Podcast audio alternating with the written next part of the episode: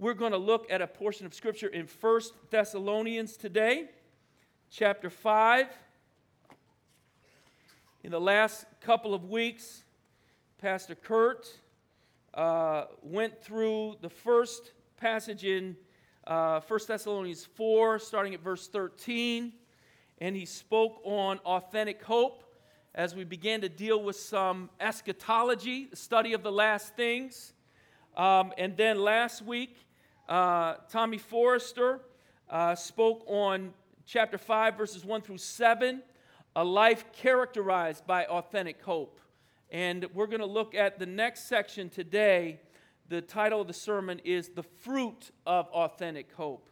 The Fruit of Authentic Hope. So if you'll stand together, we'll read. And I'm going to start reading, even though this was covered last week, a few of these verses, but just for context sake, I'm going to start reading at verse 4 and read from verses 4 to 11. So the scripture says this But you, are not in darkness, brothers, for the day to surprise you like a thief. For you are all children of light, children of the day. We are not of the night or of the darkness. So then, let us not sleep as others do, but let us keep awake and be sober. For those who sleep, sleep at night, and those who get drunk, get drunk at night. But since we belong to the day, let us be sober. Having put on the breastplate of faith and love, and for a helmet, the hope of salvation. Verse 9 For God has not destined us for wrath. Hallelujah. But to obtain salvation through our Lord Jesus Christ, who died for us, so that whether we're awake or asleep, we might live with him. Therefore, encourage one another, and build one another up just as you are doing. Let's pray. Father, we thank you for your words, which give us comfort, which build us up, which challenge us, which move us, Lord God, by your grace closer to you. We pray that in the coming minutes, as we look at your word, that your word will shape us and your spirit will move us. Lord, have your way glorify your name. In all these things we pray. In Jesus' name, amen. Amen. You may be seated. It's a very interesting section of scriptures, the last one that we'll be dealing with we study a little bit of eschatology and talk about that. And Pastor Kurt and Tommy have done a great job of that, so I don't need to go through a lot of those things today. But one of the interesting characteristics of this scripture is that you see in a few places uh, at the end of verse 2, it says, The day of the Lord will come like a thief in the night. And we're told that a couple times. He's coming like a thief in the night. But the last verse that we read says, Therefore, encourage one another and build one another up. At the end of chapter 4, he said, Therefore, encourage one another with these words. Now, uh, I live in Logan. Some of you live in North Philly, some of you live in West Philly, South Philly, uh, Jersey, all over the place here.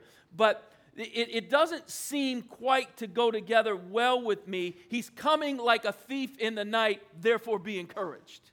Right? There's got to be something in the middle of that, right? Because in my neighborhood, I don't know about yours, but in my neighborhood, a thief in the night is not a good thing. A thief in the night is not coming to bless my house with holy water in Jesus' name. So some of you sleep with baseball bats right under your bed because of the possibility of a thief in the night. Some of you have a four iron, boom, and some of you have some other iron that is somewhere in your home because you you're not expecting a thief in the night but just in case in case you got something for him but the Word of God says he's coming like a thief in the night, but the end of the passage says, encourage one another with these words, build one another up. Isn't this good? So there's something that we've got to figure out that's in the middle of that that would actually give us uh, some encouragement. And, and, and this whole study of eschatology and of the fact that Jesus Christ is coming back, Jesus Christ is coming again Paul is using this to encourage a church in the midst of persecution and trial and difficulty. And this is a word that should give encouragement to all of God's people. He's coming back. He's coming back. He is surely coming back. One of the issues I think that we have in the church in America, because, and, and just having been two weeks in, in, in Malawi and Africa in villages where, where people are living uh, and, and getting by, sustaining themselves by what they grow, and hoping that they make it through another year with enough food, what I realize is that we do live in a land of abundance. And even those of us who say, well, I'm, I'm, struggling and I'm poor and I know what that's like and I know what that feels like. But the reality is, you, you can pretty much go and turn on the water and turn on a light. Now, sometimes those get turned off too, I know. But, but for the most part, you can go next door and do it if, even if your own got turned off, right? So, so we live in this abundance here. Uh, but one thing I saw was, was such a picture of the hope of Jesus in the people that we were able to be with over these last couple weeks. And I think that sometimes we miss it here. We miss it because there's so many other possibilities. There's so many other things that we can put our hope in and our trust in. You know, some of you as students, you know, you're just looking to, like, this semester, this is my straight A semester. Now, maybe for some of you, you're hoping this is your straight D semester. I don't know, but but like you put your, your faith and trust in, in your grades and how well you do. Perhaps, perhaps you know, you're looking at a better job or a, a, a nicer house or a nicer car, or, or perhaps we can put our hope in having washboard abs in the next 30 days without changing our diet or any exercise. Glory to God. I'm just going to wear this thing for 30 minutes a day and look at me, check me out, you know. We put our hope in all kind of things. But, but what the scripture is pointing us to is one hope and one hope alone. And that hope is Jesus Christ. He is coming again. He is the only hope that any of you have, whether you know it or not. We were at uh, Eastern Light Presbyterian Church the last two weeks in Malawi. And I, I have this bad habit. I'm, maybe some pastors do this, I don't know, but it's a bad habit, I'll admit it. When I go to a church service, I always count how many people are in it. Now, I don't count every person, but I want to get a general idea. So I'll look at how many rows are there, you know, how many seats are in a row, that kind of thing, and get a general idea. So our first Sunday there, my estimate was five to 600 people were, were there at the church. It's a five year old church, very much like Epiphany. Um, the parking lot was a little bit different, although we don't have a parking lot. Um, but there were no cars, there were no buses, there was no transportation besides uh, left foot and right foot. That was transportation. Uh, and, and, and people came, as I talked to the pastor and talked to leaders there from the villages around there, up to and more than an hour to even an hour and a half away. That's where they walked to the church. They came to a place where they knew that they would hear the gospel of Jesus Christ.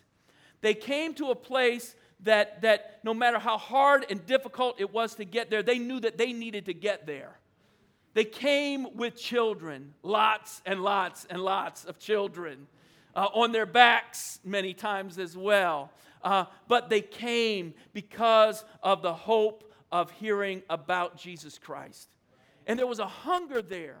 There was a hunger among people. They, they desperately wanted to hear the Word of God. Almost no one had a Bible. Almost no one. By God's grace, we were able to give that church 100 Bibles. Amen. Because of the generosity of many of you who are here. Amen. Amen. That's all right. But just seeing hope fixed on God. So, as Paul talks about in, in these verses and in chapter 4 about the coming day of the Lord, uh, that's something for us to look forward to. And yet, in most of the Bible, particularly in the prophets in the Old Testament, when they talk about the coming of the day of the Lord, it is not usually good news.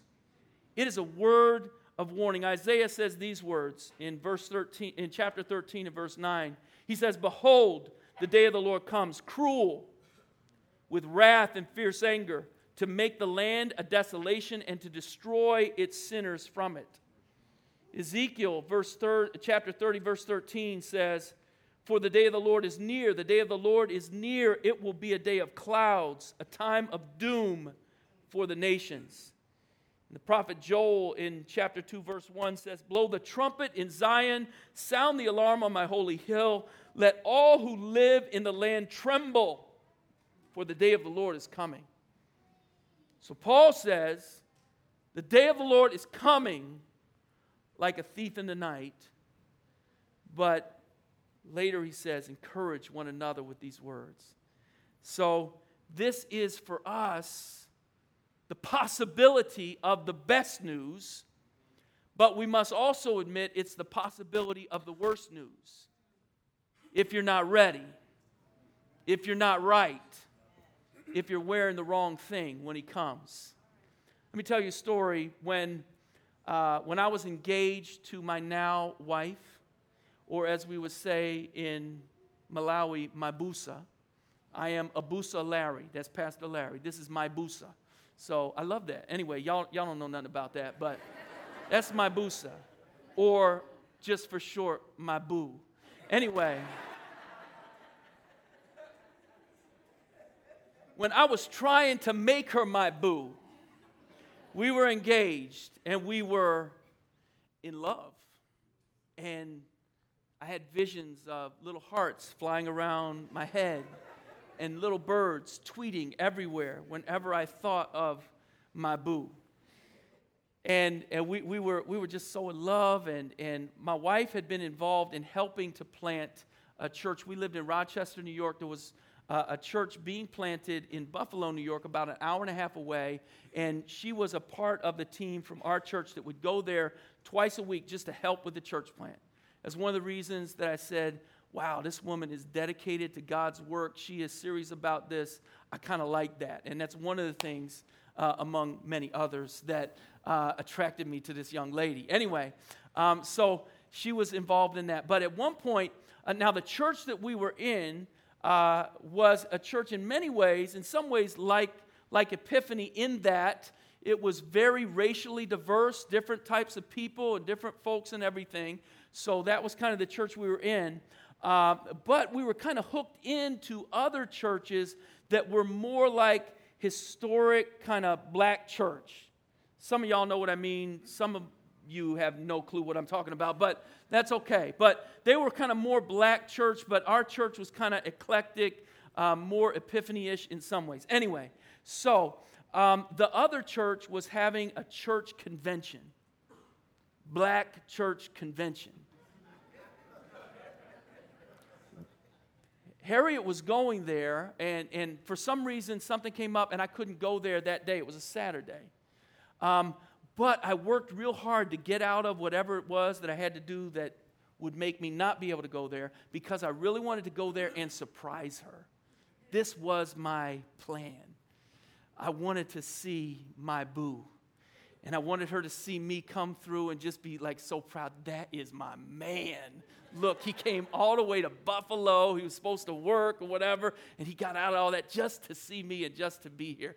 So I made it there. And I thought, man, when she sees me, she's going to be so surprised. And she saw me and she was surprised. And if looks could actually kill a person, I would not be standing in front of you today. Because, see, she was at church convention, convention, black church convention, which means you dress to the nines. Look, I'm from the country, y'all. Originally from Alabama, grew up, some of y'all know, in Wampsville. That's where I grew up. That's a real place. Farmers everywhere. That's where I grew up. So I'm just like, I have my mind on one thing. I want, I want to be there. I want to show her. I want to just, I came in wearing my tattered jeans, not, not a fashion statement, just old. Um, wearing my farm boy shirt, but I came and I stood in that room and she looked at me and said, If you take one more step, I'm gonna ask the Holy Spirit to knock you down right where you stand. Now, God is gracious and kind, and, and we worked through that. Uh, it took a few weeks, if I remember correctly, but we worked through it, and, and, and we're together even now. But, but I realized that I was wearing the wrong thing in the wrong place at the wrong time. And I was covered with shame from head to toe.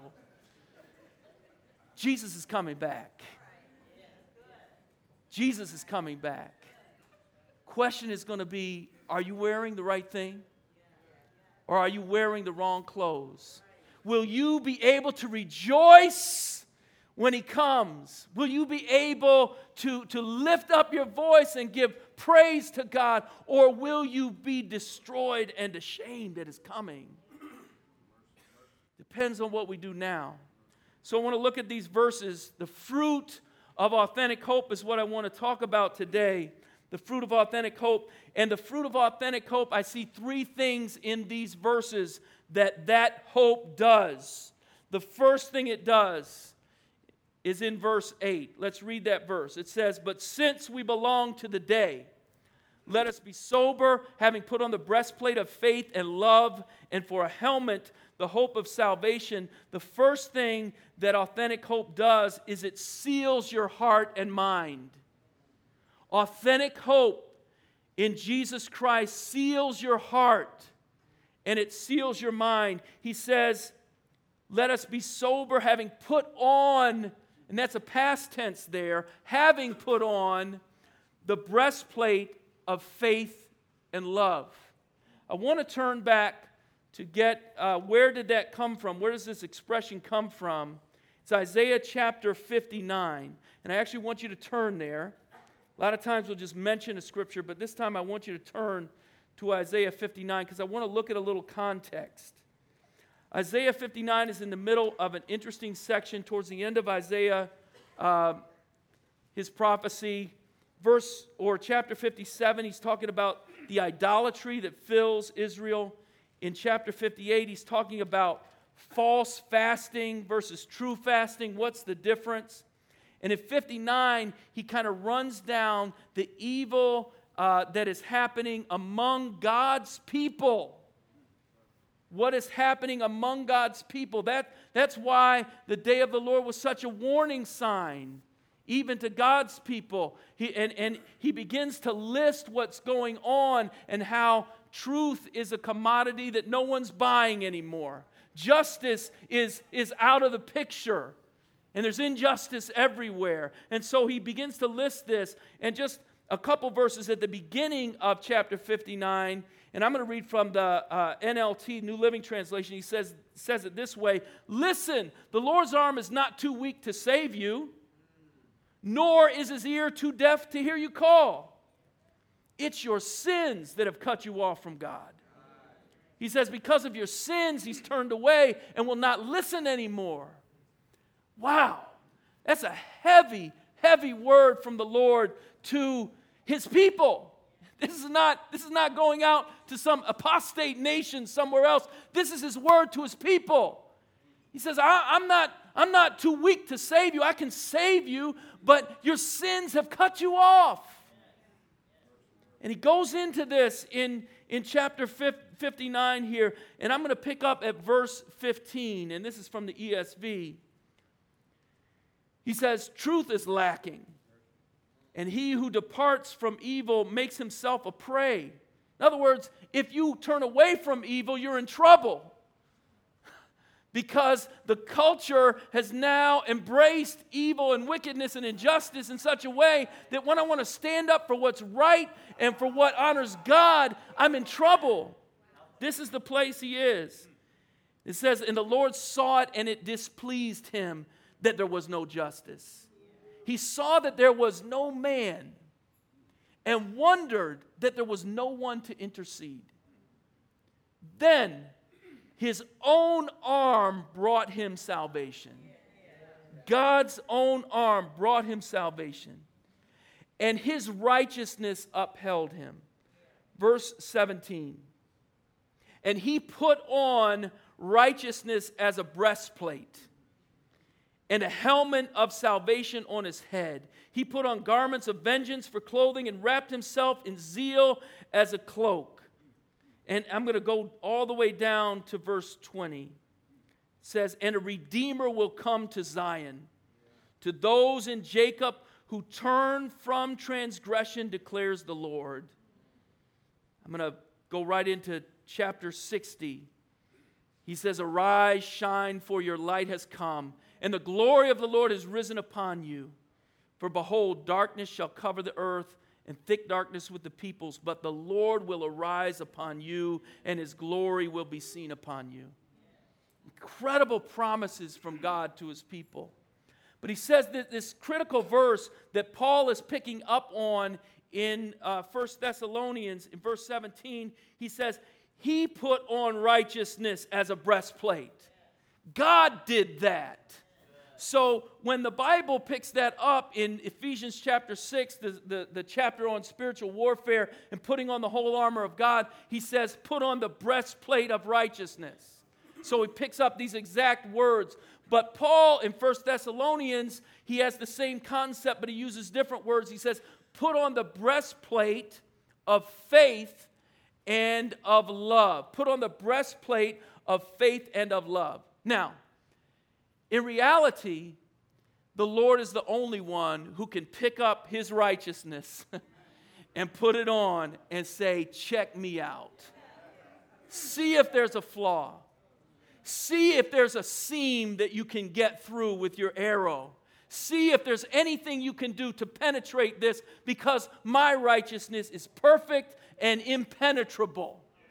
And so the Lord Himself takes up the breastplate of righteousness and puts it on. But here Paul says, take up the breastplate of faith and of love. To take up the breastplate of faith is to say, that for me to take up the breastplate of righteousness, if I do it with anything else but faith in the Lord Jesus Christ, it is like taking up a, a, a, a little weak little net that I put on my chest and anything can penetrate that. Any bullet, any arrow, any little rock, anything can penetrate it because Isaiah is going to say later on, your righteousness is like filthy rags. So if I put on the, the breastplate of my righteousness, I've just done nothing to protect myself. But he says, take up the breastplate of faith.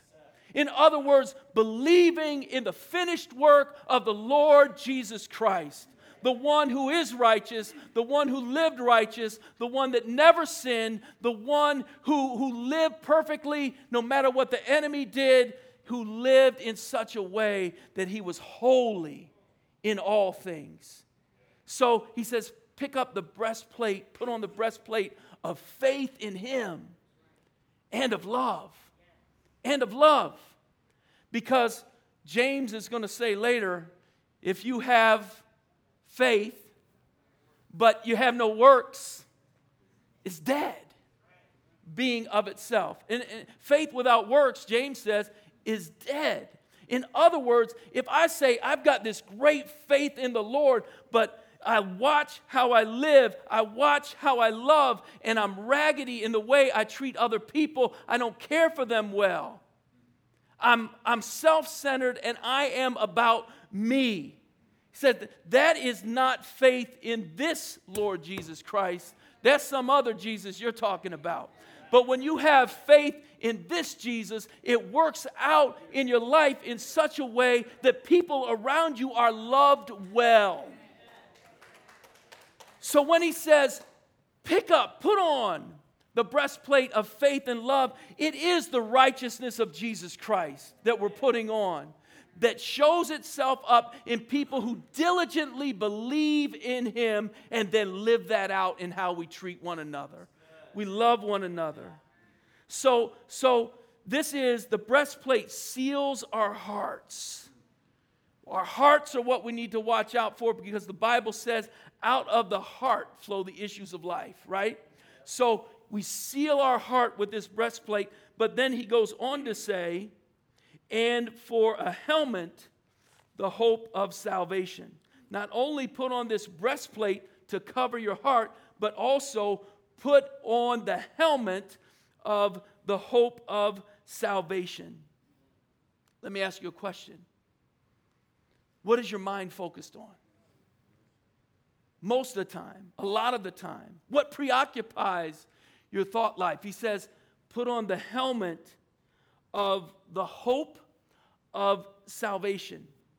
As I said kind of in the introduction today, it's very easy for us to get our hope fixed on a thousand things in this world. Even to the point that we begin to obsess about certain things. It's different for every one of us. But we have that temptation and we have that proclivity that comes out of our sinful nature and that's fueled by a, a, world system that is not bowing itself to God and certainly fueled even more by the work of the enemy. But, but the reality is, we are faced with choices all the time. Where will my hope be? What do I put my hope in? The first commandment that God gave to Moses in Exodus 20 was, I am the Lord thy God. You shall have how many other gods? No other gods before me. Later on, he says, I'm a jealous God. God's the only one that can be consistently jealous and righteous at the same time. Amen. Now, I can be jealous and righteous sometimes, but sometimes I cross the line. But God can be consistently jealous and consistently righteous. And He says, I'm a jealous God, have no other gods before me. I am God all by myself. Nothing else, no one else. And our, our, our great issue is that we allow our minds to be sucked into so many other things that we, that we begin to find our hope in so many things other than the true and living God. What is that for you? What is that for me? One of the, the great blessings that we had uh, in Malawi, working with this one ministry, Christ Cares Ministry, they had about 130 kids, and of those 130, there were 12 young men who both the ministry staff and these young men would say, We believe God is calling these young men into ministry. And they were each able to articulate the, the sense and the fact that God has called them into ministry. Uh, they believe one day to be pastors. And we want to pray that each and every one of those young men gets what they need in order to fulfill that calling. So we, we were so excited uh, going in there, not knowing exactly exactly what God was hooking us up with, but God God was at work. And, and what we saw with not only these 12 young men, but with so many of the young people that, that we met there, um, almost none of them had a Bible. Of these 12 men who they feel God has called them to ministry, one had a Bible. Now, by the time we left there, they all had Bibles by the grace, grace of God and by your giving as well. So we were able to give Bibles to these, these young men. Um, but what we saw there was a focused hope in Jesus Christ. One young man, his name was Feston. Um, by God's grace, I was actually able to baptize him the second Sunday we were there. I was like, God, what are you doing? This is too much for me. Uh, but one young man named Feston, uh, he gave just a powerful testimony of how the Lord had taken him out of all of his sin. And that was something that was very consistent as we talked to, to young people about their relationship with God. They talked about God taking stuff away from them and changing their lives. Not just, well, now I believe this, I used to believe that, but no, God changed my life. That was clear. And with this young man, he began to talk through it. I asked him, I, I said, what, what is your favorite scripture? And he, he just, he went into Isaiah, went into a number of scriptures there and, and talked about his call to the gospel. And one of the other young men named Lovemore, Lovemore was over there. And, and as I talked to him about his calling in the Lord, he said, that man, that man right there, he was talking about Feston. He said, that's the one that told me about Jesus and led me to Christ. And just beginning to see these young men with a focused hope and a focused life that's centered around Jesus. And, and, and, and this is what the Bible uh, calls us to. Uh, where are we in regard to this? Where's your hope? What are you wearing? He's coming back. In Matthew chapter 22, Jesus tells a parable of a wedding feast. And the king is getting ready to throw this wedding feast. And he invites all these people, and the people don't show up. They've got other things to do that are more important than a wedding feast. And so the king says, okay, go out into the highways and the byways. I, don't, I still don't know what a byway is, but go out into the highways and the byway, go everywhere and get whoever will come. Get the old or the young, the rich or the poor. And it says in the ESV translation, the good or the bad. Get whoever will come. And he invites them to the wedding feast. And they're there at the feast, not the ones who were originally invited, but those who were in the crooks and the crannies of the city. He brings into the wedding feast. But in verse 11 of Matthew 22, says, But when the king came in to look at the guests, he saw there was a man who had no wedding garment. And of that man, he says, Take him, bind him, throw him into the outer darkness, where there will be weeping and gnashing of teeth. Why? Because he wasn't wearing the right clothes? Yes. That's why. And so the question that we have, even as Paul tells us to put on the breastplate of faith and of love, put on the helmet of salvation, is are we wearing the right stuff? so that when Jesus comes for us, it's a time to rejoice and give praise to God? Or will we be shamed and thrown out? You see, when we understand this rightly, when we understand what the fruit of this hope looks like, then we understand it seals our hearts and it seals our minds. Secondly, not only does it seal our heart and our mind, but it secures your eternal destiny. I hope that's good news to you. I know it is for me. Verses 9 and 10. Verse 9 it says, For God has not destined us for wrath. Wow. He should have. He had every right to. For me and for you.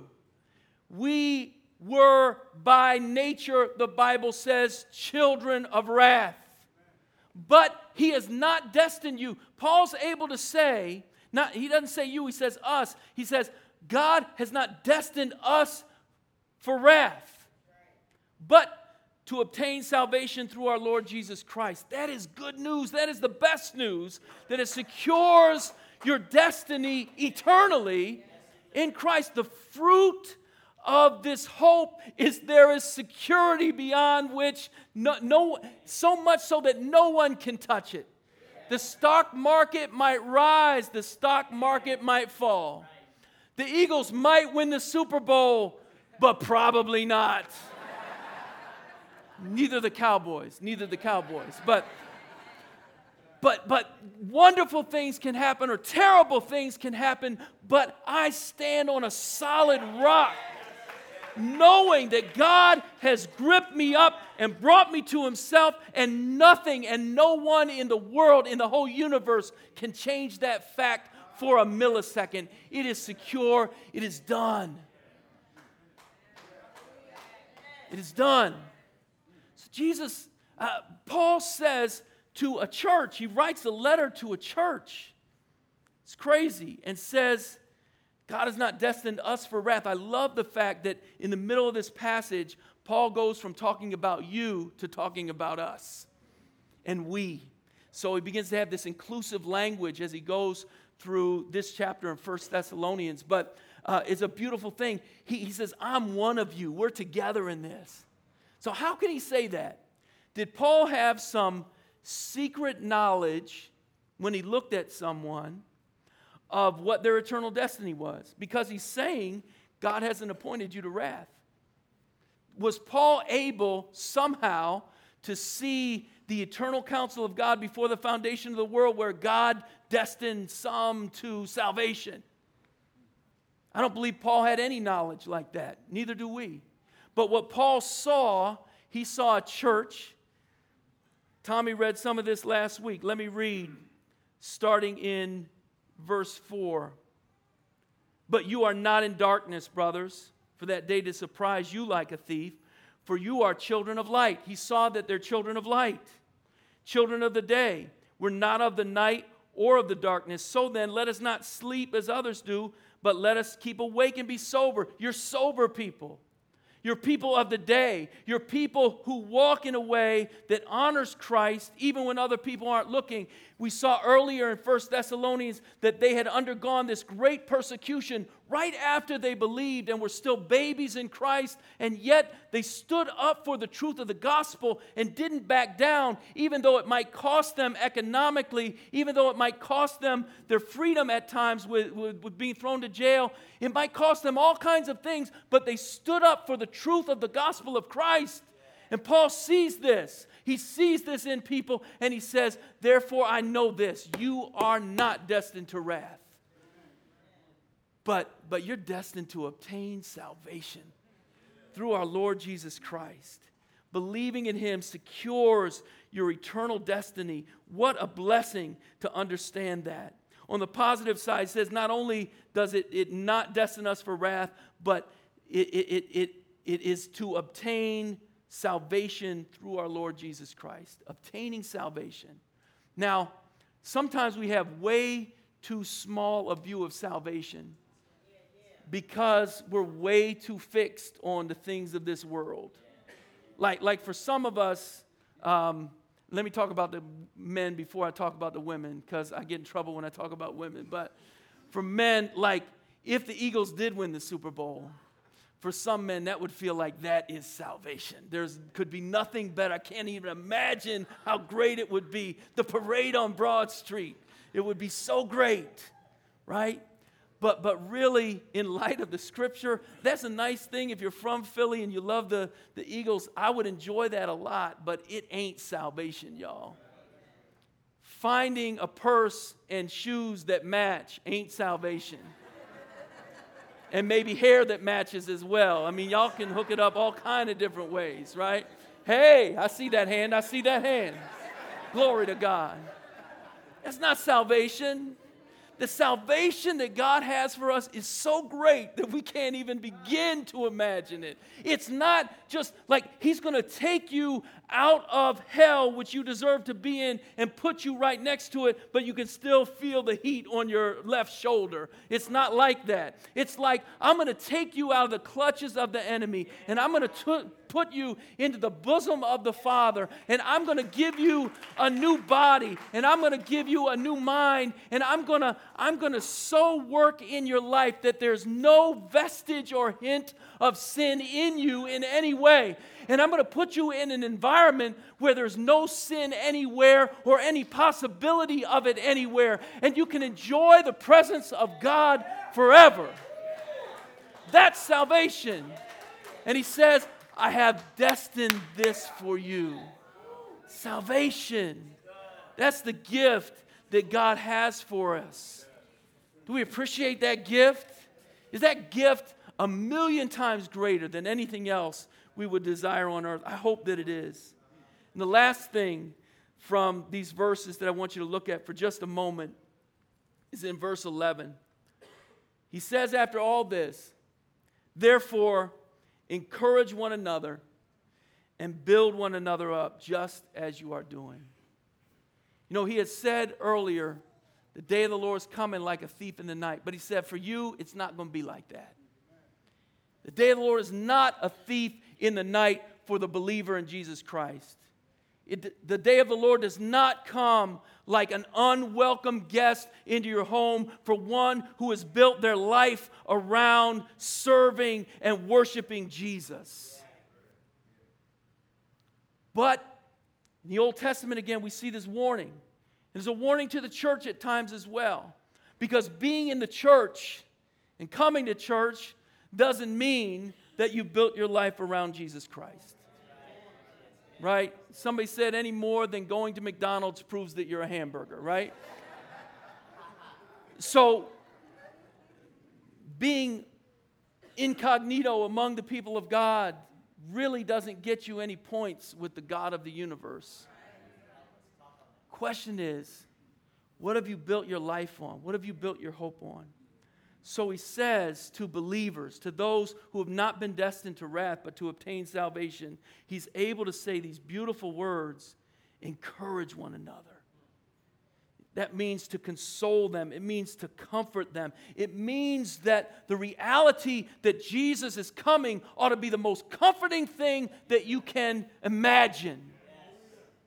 If it's something you dread, or fear, then you've got to look a little bit deeper in your life. But for the believer, if you built your life around Him, it's something of great comfort. It's something of great consolation. And then he uses this word uh, uh, encourage one another and build one another up. Now, that word is a word that's used as well for construction.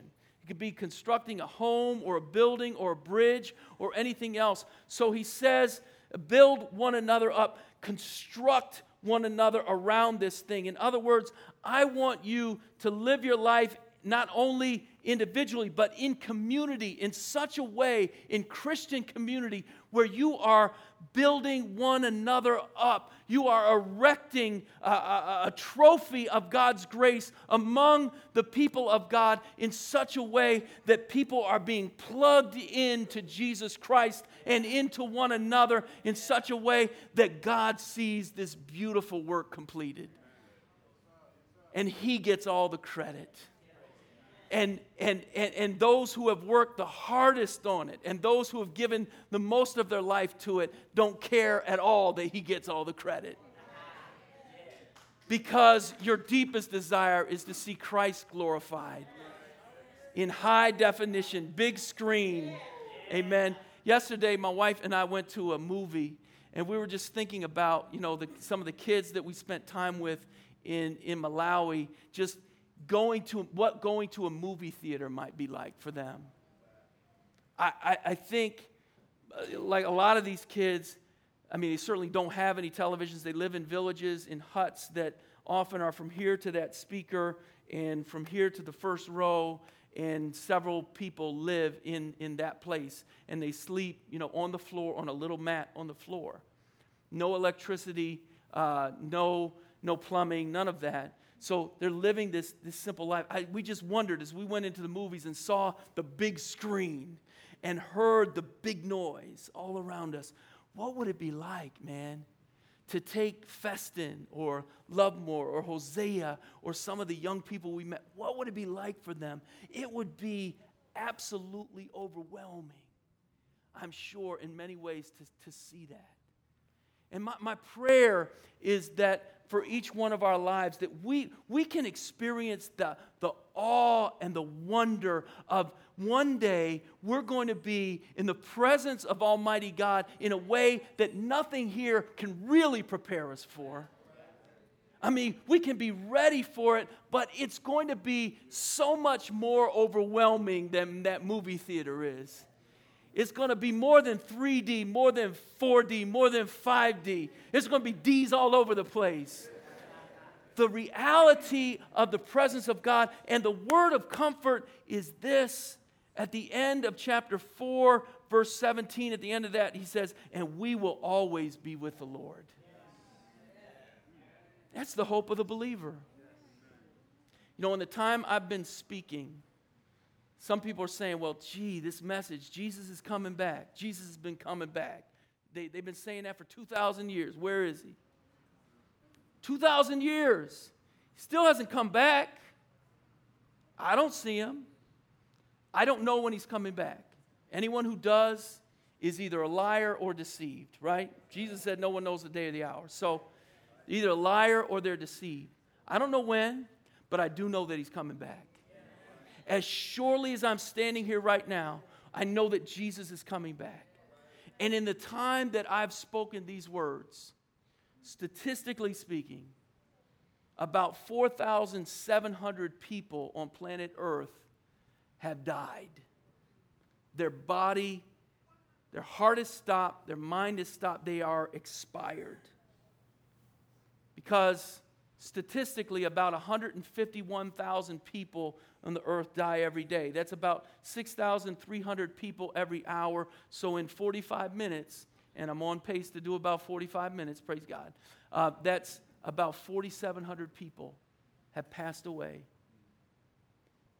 And their eternity, what they will face, either to rejoice in the kingdom of God forever or to be thrown into utter darkness, that is decided and that is finished, and there is nothing they can do about it.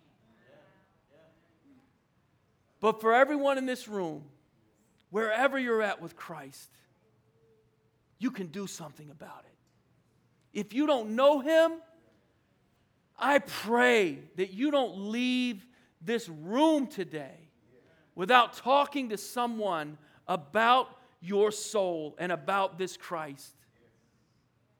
And if you're a believer, but you still tremble at the thought of his coming, ah, I, I pray that you'll consider where your life is at, that you'll consider what you're wearing, because raggedy clothes won't make it. I'm not talking about external clothes, they can be as raggedy as they want.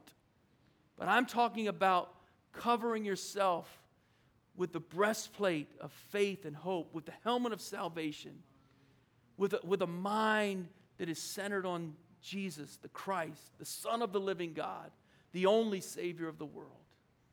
Let's pray.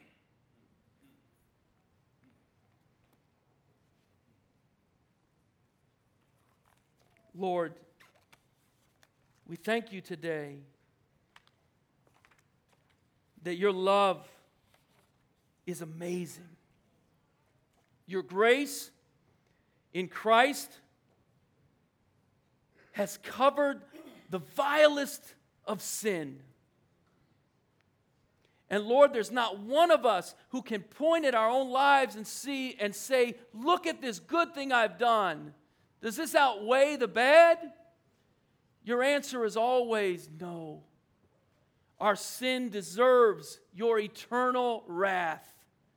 And yet, Lord, you did not destine many, you have not destined us, Lord, to death but to life if we put our faith and hope and trust in you. And by your, the power of your Spirit, you enable us to walk this thing out in a way where you transform us more and more into the image of Christ. Lord, I pray that the deepest desire of your people today would be to honor you.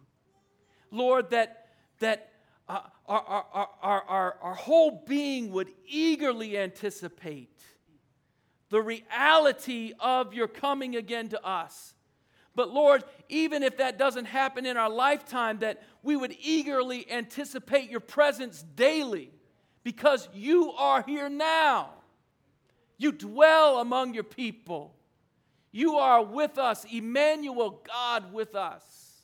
You're not far away.